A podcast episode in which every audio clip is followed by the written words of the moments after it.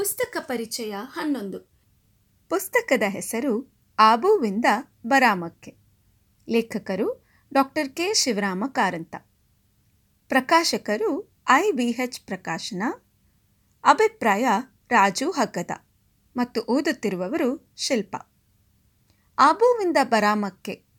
ನಾನು ಓದಿದ ಕಾರಂತಜ್ಜನ ಮೊದಲ ಪ್ರವಾಸ ಕಥನ ಆಬುವಿಂದ ಆರಂಭವಾಗುವ ಕಾರಂತಜ್ಜ ಹಾಗೂ ಅವರ ಗೆಳೆಯ ಶ್ರೀಪತಿಯವರ ಪ್ರವಾಸ.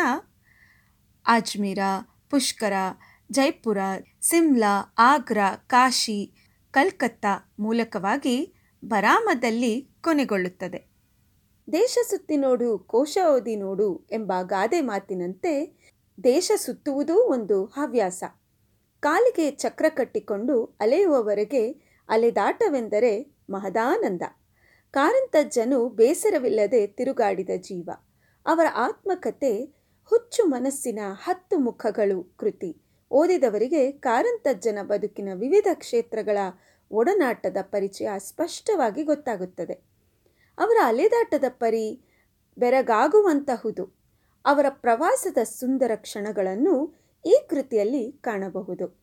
ಅವರ ಗೆಳೆಯ ಶ್ರೀಪತಿಯವರು ಈ ಪ್ರವಾಸಕ್ಕೆ ಜೊತೆಯಾಗಿರುವುದು ಕಾರಂತಜ್ಜನಿಗೆ ಸಂಭ್ರಮ ಎಂದು ಅವರೇ ಹೇಳಿದ್ದಾರೆ.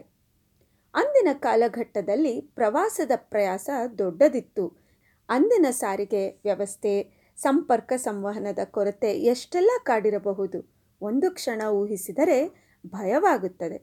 ಅಂತಹ ದಿನಗಳಲ್ಲೇ ದೇಶಾದ್ಯಂತ ಪ್ರಮುಖ ಸ್ಥಳಗಳಿಗೆ ಪ್ರವಾಸ ಮಾಡಿ, ಅಲ್ಲಿರುವ ತಮ್ಮ ಪರಿಚಯಸ್ಥರನ್ನು ಭೇಟಿಯಾಗಿ ಹೊಸ ಹೊಸ ಸ್ಥಳಗಳನ್ನು ನೋಡಿ ಅಲ್ಲಿಯ ಸಾಂಸ್ಕೃತಿಕ, ಸಾಮಾಜಿಕ ಜೀವನ, ಅಲ್ಲಿಯ ಕಲೆ, ವಾಸ್ತುಶಿಲ್ಪವನ್ನು ಕುರಿತಂತೆ ಕೃತಿಯುದ್ದಕ್ಕೂ ಸೊಗಸಾದ ವಿವರಣೆಗಳನ್ನು ಕಾರಂತಜ್ಜನು ತನ್ನ ಅನುಭವವನ್ನು ಹಂಚಿಕೊಂಡಿದ್ದಾರೆ.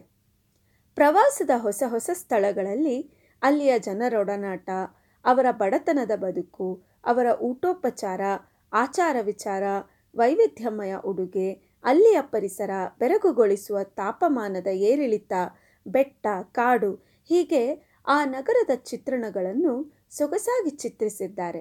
ಕಾರಂತರು ಕಾಫಿ ಬಿಟ್ಟು ಇಲ್ಲದೆ ಇರುವ ಪ್ರಸಂಗದಲ್ಲಿ ಹೋದ ಹೊಸ ಹೊಸ ಪ್ರದೇಶಗಳಲ್ಲಿ ಕಾಫಿ ಕುಡಿಯಲು ಬಕಪಕ್ಷಿಯಂತೆ ಕಾಯುವ ರೀತಿ ಸ್ಥೂಲದೇಹಿಯ ಗೆಳೆಯ ಶ್ರೀಪತಿಯೊಡನೆ ನಗೆ ಚಟಾಕಿಯನ್ನು ಹಾರಿಸುತ್ತಾ ಸಾಗುವ ಪ್ರಯಾಣ ಸುಂದರವಾಗಿದೆ.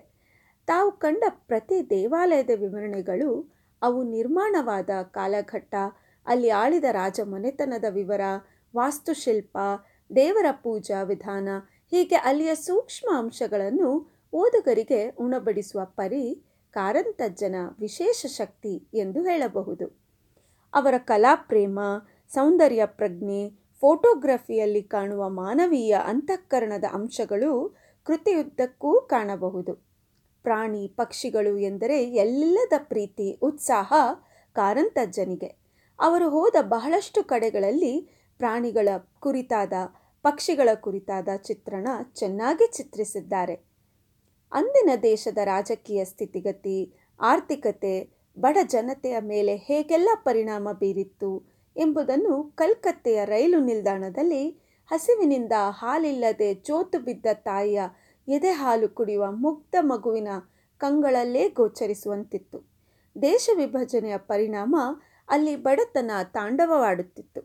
ಆದರೆ ನಾನಾದರೂ ಏನು ಮಾಡಿದೆ ಎಂದು ತಮ್ಮಷ್ಟಕ್ಕೆ ತಾವೇ ಪ್ರಶ್ನೆ ಹಾಕಿಕೊಳ್ಳುವ ಕಾರಂತಜ್ಜನ ಆಲೋಚನಾ ಲಹರಿ ವಿಶಿಷ್ಟವಾದದ್ದು. ಪ್ರತಿ ಊರುಗಳಿಗೂ ಲೇಖಕರು ಈ ಮೊದಲು ಭೇಟಿ ನೀಡಿರುವುದರಿಂದ ಅಲ್ಲಿಯ ಕನ್ನಡಿಗರು ಕಾರಂತಜ್ಜನಿಗಾಗಿ ಉಪನ್ಯಾಸ ಬೇರ್ಪಡಿಸುವುದು ಹಾಗೂ ಔತಣಕೂಟಗಳನ್ನು ಏರ್ಪಡಿಸುವುದು ಅಲ್ಲಿಯ ಜನರು ಕನ್ನಡಿಗರ ಮೇಲಿಟ್ಟಿರುವ ಪ್ರೀತಿ, ಗೌರವದ ಜೊತೆಗೆ ಕಾರಂತಜ್ಜನ ಮೇಲಿರುವ ವಿಶೇಷ ಗೌರವ ಎದ್ದು ಕಾಣುತ್ತದೆ.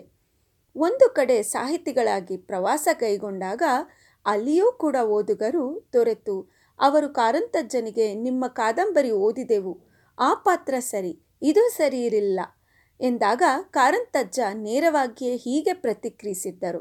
ಸಾಹಿತ್ಯ ಕೆಲಸ ನೀತಿಕಾರನ ಕೆಲಸವಲ್ಲ. ಮಾನವನ ಗುಣದೋಷಗಳೆರಡನ್ನೂ ಕಂಡು ಅವುಗಳ ಹಿನ್ನೆಲೆಯಲ್ಲಿ ಅವನ್ನು ತೂಗಿ, ತಿಳಿದು, ಅಳೆದು, ಚಿತ್ರಿಸುವುದು ಅವನ ಕೆಲಸ. ಅವನವನ ಅನುಭವಕ್ಕೆ ಸಾಹಿತಿ ಹೊಣೆಗಾರ ಹೊರತು ಇತರರ ನೀತಿ ಅನೀತಿಗಳ ಅನೀತಿಗಳ ಹೊಣೆ ಅವರದ್ದಲ್ಲ. ಎಂಥ ತೀಕ್ಷ್ಣವಾದ ಹಾಗೂ ವಿವೇಚನಾಪೂರ್ಣವಾದ ಮಾತುಗಳು, ಇಂತಹ ಮೌಲ್ಯಯುತ ವಿಚಾರಗಳಿಂದಲೇ ಕಾರಂತಜ್ಜ ನಮಗೆಲ್ಲ ಅಚ್ಚುಮೆಚ್ಚು. ರೈಲು ಬಂಡಿಯಿಂದ ಆರಂಭವಾಗುವ ಪ್ರಯಾಣ, ಕೊನೆಗೆ ವಿಮಾನದ ಬೆಳ್ಮುಗಿಲಿನ ಮೇಲೆ ಹಾರುವ ಕನಸು ಕಂಡ ಕಾರಂತಜ್ಜರ ಬರಾಮಕ್ಕೆ ವಿಮಾನದಲ್ಲಿಯ ಪ್ರಯಾಣವನ್ನು ಮುಗಿಸಿದರು. ಪ್ರವಾಸ ಕಥನದಲ್ಲಿ ವಿವಿಧ ಬಗೆಯ ವೈವಿಧ್ಯಮಯ ಅನುಭವಗಳನ್ನು ಹಂಚಿಕೊಂಡಿರುವುದನ್ನು ಬೇರೆ ಬೇರೆ ಲೇಖಕರ ವಿವಿಧ ಕೃತಿಗಳಲ್ಲಿ ಕಂಡುಕೊಂಡಿರುವ ನನಗೆ ಕಾರಂತಜ್ಜನ ಅನುಭವದ ಮೂಸೆಯಲ್ಲಿ ಮೂಡಿಬಂದ ಪ್ರವಾಸ ಕಥನ ವಿಶೇಷವೆನಿಸಿತು ಅಷ್ಟು ದೂರದ ಎಲ್ಲ ಪ್ರದೇಶಗಳು ನಮ್ಮ ಪಕ್ಕದಲ್ಲಿವೆಯೇನೋ ಎಂದೆನಿಸಿದವು. ಬದುಕಿನ ಕಾಲಚಕ್ರದಲ್ಲಿ ಒಮ್ಮೆಯಾದರೂ ದೇಶ ಸುತ್ತಬೇಕು ಎಂಬ ಮಹದಾಸೆ ನನ್ನಲ್ಲಿ ಹುಟ್ಟಿತು. ಕಾರಂತಜ್ಜನ ಅನೇಕ ಕಾದಂಬರಿ ಓದಿದ ನನಗೆ ಆಬುವಿಂದ ಬರಾಮಕ್ಕೆ ಪ್ರವಾಸ ಕಥನ ತುಂಬ ಇಷ್ಟವಾಯಿತು. ಕಾರಂತರ ಹಾಸ್ಯ ಪ್ರಜ್ಞೆ ಸಮಯೋಚಿತವಾಗಿ ಪ್ರವಾಸ ಕಥನದಲ್ಲಿ ಮೂಡಿಬಂದಿದೆ. ಸುಂದರ ಪ್ರವಾಸ ಕಥನ ಹೊಸ ಹೊಸ ಪ್ರದೇಶಗಳ ಭೌಗೋಳಿಕ ಸಾಮಾಜಿಕ ಜೀವನವನ್ನು ಇಷ್ಟು ಸೊಗಸಾಗಿ ಇನ್ನಾರೂ ಹೇಳಿರಲಾರರು ಎಂದೆನಿಸಿತು. ನೀವು ಪ್ರವಾಸ ಬೆಳೆಸಬೇಕೇ, ಇನ್ನೇಕೆ ತಡ? ಒಂದು ಸುತ್ತು ಆಬುವಿಂದ ಬರಾಮಕ್ಕೆ ಹೋಗಿ ಬನ್ನಿ.